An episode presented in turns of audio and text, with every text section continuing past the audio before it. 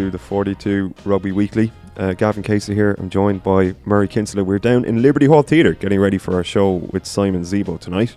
So if you hear any kind of noise in the background, that's just uh, our master producer, Owen Luke, uh, getting us set up. How are you keeping, Murray? I'm very good, thanks. How are you? I'm excited for tonight. I'm very excited and uh, looking forward to seeing uh, hopefully some podcast listeners there as well. Yeah. Um, and if you are uh, there later on, you know, don't be afraid to come up and say hello and have a chat. Not during the show, mind you, but we will be taking questions from the audience and things like that. Loads of things to give away. We've uh, two pairs of tickets for the game. Yeah, good We've a couple of jerseys as well, and obviously looking forward to hearing from the man himself, Simon Zebo. He'll have a lot to uh, say, no doubt. Um, the teams have been named Yeah. ahead of Ireland versus England, Murray, and let's start with Ireland. What I mean, on the one hand, you kind of think two changes from the team that beat the All Blacks, nothing too radical there, and then you see Robbie Henshaw is starting 15, as was kind of predicted uh, during the week. But what are your thoughts on that uh, positional switch? Firstly, Yeah, well, I think last week they were in Portugal and Rob Kearney obviously wasn't there, um, and kind of word was getting out that Henshaw had spent the week training there. Wouldn't be particularly unusual. He has run a few times there. He would have done a few reps potentially over the years. Always in the back of Joe Schmidt's mind that he had played 15 quite a bit, uh, particularly when he's first kind of bursting onto the scene, mixing between 15 and 13 for Connacht. So he has a history of it. That said, look, it is it is a kind of risky, almost left field selection in such a big game because Henshaw was recently just back from injury as a centre. And now he's recently just back from injury as a fullback, having not played there for, for a couple of years. His most recent outing was for Leinster back in October. He played about the last 35 minutes of the game away to Benetton at fullback after Kearney actually picked up a knock in the game. Moved in there, uh, actually did a really good job and looked to really enjoy it. Um, but his last start, I think, was 2016, April of 2016, uh, for Connacht against Munster. Hmm. Uh, actually against Simon Zebo, 15 on 15. It was a pretty good contest actually. Um, so yeah, it is. It is a. There is that element of risk there. Having said that, Henshaw is a proven world class player, and he does certainly have all the skills to thrive again at fullback as well as that bit of history. I, it, Oh, sorry, Owen Lucas Yeah. just put up a, a picture of a very young Johnny Sexton from Simon Zebo's uh, Instagram on the screen behind us here. Yeah, so you mentioned the fact that it's a, a risk. Um, well, it's I suppose a calculated risk, and he has Hmm. got previous at 15 clearly. But I suppose the uh, fact that it's a game against England, it's a Six, a Six Nations opener, and it's such a pivotal game. Not only even for this Six Nations campaign, but potentially for the year. You know, you want to start on the right foot and, and continue the momentum that Ireland built last year. Like, I guess the fact that Schmidt is selected in there means that he's 100% or close enough to 100% certain that uh, Henshaw can do a job there. Like, he's not, as much as it is a risk, he's not going to be like, you know, take uh, taking any wild chances Yeah. going into this game. I wouldn't have thought. Yeah, well, by selecting Henshaw, he's obviously not selecting Rob Kearney, the guy who's been the incumbent at fullback and has repeatedly been, repeatedly been selected by Schmidt, even when he hasn't been uh, kind of topped up on game time. He's obviously had an injury stunted season. Um, and his most recent kind of comeback was for Leinster against Scarlets last weekend, which wasn't impressive by his standards. He missed tackles in the backfield and didn't quite get involved going forward. Would have been disappointed with that. So he is short of, of game time. Um, but look, Schmidt definitely has, has faith in Henshaw as a 15 if he's going to put him there for, for such a big game. Excuse me. As we said, he, he has the attributes to, to excel there. Um, and most importantly, probably, he has the um, attitude to excel there because he wants this. He, I think, like, from what I understand, it's his favourite position. He's always wanted to be more than the direct uh, crash ball inside centre, you know. And he was more for a long time as well. Yeah, absolutely. When he first came through, that that's the player he was. He was creative. He used his footwork. He used his passing game, his offloading, um, and I think he's always felt. I still have that side to my game. There's still more that I can show here, while always being a team player and doing the job at 12 that was required to be done and doing it really well. He's brilliant in that role. Um, but he's always enjoyed maybe slipping out to 13, having a little bit more time in the ball, and now he gets a chance at, at 15. And even in that game against Benetton for Leinster, he just looks so happy. Like, you know, his first touch, he picks out a bit of space in the backfield, really good kind of gas style kick that he still has in his armoury. Um, a couple of offloads in the wider channels.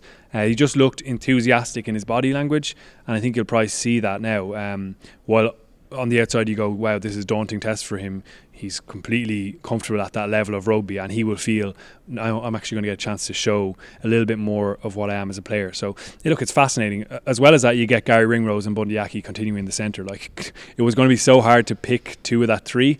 We were waiting for that time when they're all fit. Here it is, and suddenly Henshaw's at 15. And I guess you looked at 2019 and you go, how are Ireland actually going to improve as a team? Now, this isn't the end of Rob Kearney by any means, but mm. potentially this is it. If Robbie Henshaw, at the age of 25 still, let's remember that, he's only a young guy, if he excels uh, and thrives as a fullback, Ireland potentially an even stronger team. So it is exciting in that sense, um, and it's exciting that that centre pairing gets to continue because Aki was instrumental last year to all the success. Not always flashy, but like a glue-like figure hitting rucks, making hard carries, uh, bringing defensive energy and really big contact in defence. And then Ringrose is a class act, isn't he? Mm. Beautiful to watch on the ball with that gliding running style. And he's also developed into that second playmaker. Um, outside Johnny Sexton, taking a little bit of pressure off him on the decision making front, stepping into first receiver increasingly now, um, as well as being a really intelligent defender. I'm not sure if there's anyone better than him kind of on the drift or when your numbers down um, and kind of redeeming those situations or rescuing those situations. So, yeah, you look at it on paper and you go, wow, that could even be a, a stronger backline than ever. Yeah, and it's kind of come out of the blue as well, which is what's so fascinating about it. That's um, good. A bit of excitement in it. Absolutely. Do you know what? It's been a quite enough week actually. So it's uh, bored it's the shit out of me. That's it. Um, Josh van der Flier starts at seven, and the only other change from uh, the team that beat the All Blacks, Sean O'Brien on the bench. Um, well, well, Conor Murray's back, obviously. Like that's. Well, sorry, yeah, yeah. yeah, yeah. I mean, that w- obviously that was going to happen. He's fit again. Probably hasn't hit his best form just yet. No, I wouldn't. yeah, I wouldn't have thought so. Yeah, you would expect a game like this almost to bring it out of him. You know. Well, he is the kind of guy, uh, the type of player. In fairness, that when the chips are down and and it, uh, in a kind of a massive game like that, he, he shows up. It's like mm. I think he he times his preparation or recovery from injury really well, and it's always well timed. It seems for these kind of massive fixtures that might lay on the horizon. Probably hasn't quite been at his best, as you said, for for Munster, but. I'd be surprised if he wasn't near enough to it. Yeah, at, at Lansdowne Road. Yeah, um, the seven. In, like I, I think Van der Flier deserves. Like he did start that All Blacks match. He was excellent. He started against Italy in November. He was excellent, and his form for Leinster has been incredible. I I think again, probably not always noticeable, but his work rate is just phenomenal. Like repeated efforts in defence, getting up, tackle, two phases later, another tackle, and often dominant tackles. Um, his work over the breakdown has really improved as well. He's he's uh, refined his decision making. He's talked about Lancaster and Cullen and Leinster pushing him just to be really selective in when he goes for it, and, and he's getting more and more uh, kind of opportunities to slow the ball for the opposition, um, and he's carrying well as well. So a guy who's really fit and who will absolutely thrive in what is going to be obviously a very, very physical game. Sean O'Brien returns to the bench, and again, you wouldn't be surprised to see him come on uh, in, in, a game like this. And despite not having a whole lot of form or e- indeed game time behind him, still thrive in it. So it's a it's a really strong Ireland squad. I think on the bench, the interesting one is probably Dave Kilcoyne pushing ahead of Jack McGrath. Did you foresee that? Maybe is that form based? No, I, I know. I remember hearing that um, it would have been about a year or two ago now at this stage that Kilcoyne had been going through a kind of a specific training program that Schmidt had kind of bestowed upon him. You know, like kind of politely saying, "Well, if you wouldn't mind trying this," and maybe he's starting to kind of see the rewards of that now, like in, in terms mm. of properly. Like he was always de- dedicated, but in terms of properly maybe buying into what Schmidt is doing and um, I just like I love the idea of having like he's an unbelievable ball carrier. Uh, having Dave Kilcoyne, Sean Cronin, Sean O'Brien on the bench. Imagine that last twenty minutes. Um, if yeah. both teams are going to be tired, but obviously in terms of a defense being tired, like to have three of those running at you um, is nightmarish. Yeah, and it's such a big part of Joe Schmidt's philosophy. Indeed, all coaches now the twenty-three man thing and finishers or whatever you want to call them, impact replacements. Yeah, substitutes. Yeah, the only we go for that, will we? it's a bit. It's a bit. I'm sick of this new agey fucking. I know what you mean, but yeah, it's a really dynamic bench. Quinn uh, Quinn Roux gets ahead of Ultan Dillane. That was a probably a tight call. The two Connacht guys playing really well, but Roux has been impressive for Ireland any time he's played in the last year or two. Um, and he calls the lineouts as well, so potentially that maybe gets him ahead there. Uh, John Cooney as well getting his opportunity with a couple of scrum half injuries. Yeah, exciting for him, and I suppose he's only played what 85 minutes of international rugby. That's I think crazy. tallied up, which is crazy for a guy of his caliber and a guy who's so strong for Ulster all the time. So he'll absolutely relish that one. Um, and yeah, indeed, indeed, the benches. there's more talking points there because the 23 is one of the hardest, most hotly contested uh, spots in the Ireland squad now, isn't it? Like Conway and Addison are potentials for that slot as well. So um, it's going to be interesting to see moving forward if Schmidt kind of rotates that spot. But Mm. Larmour again brings that dynamism, doesn't he? Yeah, a little bit of an X factor for sure. Um, we will have the chat with Simon Zebo later for you as a podcast tomorrow, uh, Friday, as we promised last week. This is going to be a bit of a shortened one because we have to get ready here, uh, to be totally honest. but to do my hair. we need to uh, look at England's team as well. Uh, first Six Nations starts since 2013 for Manu Tuilagi. Uh, the Vunipolas are involved as expected. It, uh, look at the back line. Elliot Daly 15, Jonny May 14, Henry Slade, Tuilagi, Nowell, Farrell Youngs. Like they're s- looking Mm. really, really threatening again, aren't they? Yeah, they are. It's a nice backline. I'm glad that Eddie Jones has backed Elliot Daly again. Like he took over that 15 shirt, and November was tricky for him. Yeah. Like in the air, he really struggled, and you know Ireland are just going to go after him in that aspect of the game. But he just brings so much more in terms of the his grubber kicking, obviously his counter attacking, and his individual ability on the ball, his pace, his evasion skills are absolutely superb. So I'm glad actually to see him picked there. I think it'll make it a better game. The wing spots were really hotly contested. Like Chris Ashton on the bench is a top class winger, and he'll be good impact late in the game.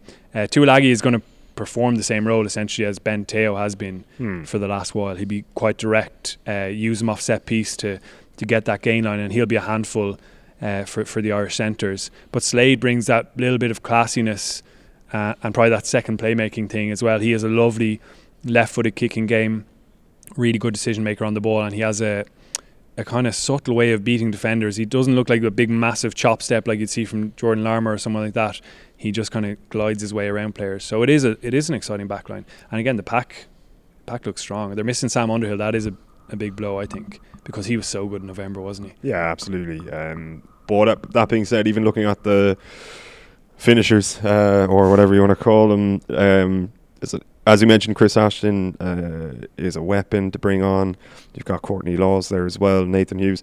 Uh, interestingly, kind of similarly to Ireland in the sense that John Cooney is relatively inexperienced at uh, international level. The English sub scrum half is Dan Robson, who I think would be making his debut if he came on. So if he's called upon, which you'd imagine in this day and age he probably will be for at least 10 or 15 minutes, that's a massive test for him as well in what's going to be a fairly cauldron like atmosphere. Yeah, yeah, he's a- a good replacement scrum half to have, I think, because he's brilliant around the fringes. He's got a great sniping game, very pacey player. Uh, certainly will lift the tempo. Ben Youngs is a clear starter, obviously, and Danny Care's kind of fallen out now of the frame slightly. But Ben Youngs will be slightly more structured. I think one of the areas that he's really strong in and that maybe gets o- overlooked is his box kicking. Like England are really good at that, uh, contesting and, and winning the ball back. You saw Underhill probably smashing a few people off those box kicks in November, notably Damian McKenzie, who had a tough time, and I'd say his ribs took a while to recover.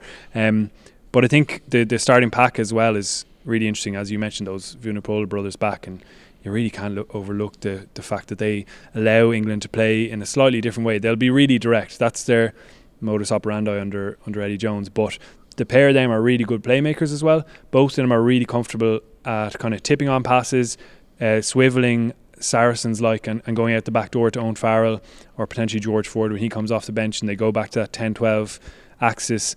Um, and as well as that, both of them can actually kind of distribute off the off the line out as well. So there's a lot more options there, and it's a much more balanced England team with the pair of them in, as well as like they can run over lads for fun. Yeah, well, if that's they if they're back at their best. well, that's the thing. What kind of a game are we expecting then? Like a war of attrition, the old cliche is is surely on the cards, and yet England still have more. Like they have more strings to their bow. We probably saw it a little bit in in November towards the end, where like when they get moving at wide, they can actually be quite Yeah. attractive and uh, quite attractive. Play a tra- an attractive Yeah. style of rugby. No, Uh, absolutely. no, they're fine looking men as well at the same time. But um, yeah, but they, they are like there's a kind of they have a nice, I suppose, uh, varied game when they get it right. yeah, I like, we'll probably talk about it more with, with Simon Zebo later on. But yeah, like, let's end the podcast. Let's Come to the show or else tune in tomorrow. I'm only I- joking. I'd say there's I'd say there's quite like similarities between the two teams. yeah, Um, like those finishers tend to kind of create scores on even on high phases. Like England are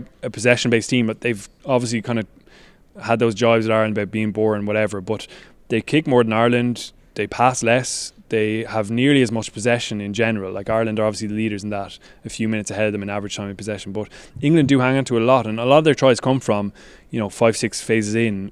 You know, there'll be an error in the defence, and someone either would power their way through, or you'll have that little bit of playmaking from Farrell, and those wingers are just lethal. Nolan and May, such good finishers. Um, so I think there's almost a, a, a similarity between the two teams, and the weather obviously is going to play into it. It's not very nice out there now at the moment in Dublin, um, and it looks like it's going to be a cold, a cold day again. So yeah, there'll be kicking, there'll be a fierce breakdown contest if it is wet because that'll narrow up the game. Um, and you think probably Ireland have the edge on that. The back row for England will be really important. Mark Wilson was excellent in November and justifiably keeps his space. Big, big game for Tom Curry, who will mm. be their kind of jackal poacher threat and then try and link it all up as well as Vunipola offering kind of all the skills uh, across the board. So that'll be a really interesting ele- element of it. But um, yeah, as you say, the English wingers and back three and Slade obviously have more than capable of opening up a bit, as are Ireland's backline. So um, yeah, it'll start a bit tighter, but hopefully it opens up a little bit. Yeah, uh, well, like before we wrap up, then, if the teams are similar, where do they differ in your opinion, or where will the game be won or lost? Uh, yeah, I think they differ in their coaching staff. Um, Eddie Jones obviously has a pretty great CV and, and history in the game, and not to diminish his ability as a coach or his coaching staff because they have some clever operators there. But I think Joe Schmidt and his coaching staff have shown an ability to um, have really clearly defined game plans, really good awareness of picking out opposition weaknesses, and in those tight games like the All Blacks match, the difference there was a really clever set piece play that enabled Jacob Stockdale, Bundee Aki, everyone who's involved to showcase their skill set r- really strongly, uh, put them into strong positions. And I think that's a tendency for Ireland all throughout Schmidt's reign. They've always been clever in how they've gone about trying to win games, even when they haven't, or even when those plans haven't quite paid off. So I'd expect that that gives Ireland the, the, the slight edge. England have never felt as um, clearly on the same page as each other. It's never felt like they're truly the sum of their parts. You know, yeah. Like across the board, that team is incredible on paper, but they've never felt as cohesive a force as Ireland. So I think there's there's an edge there for Ireland.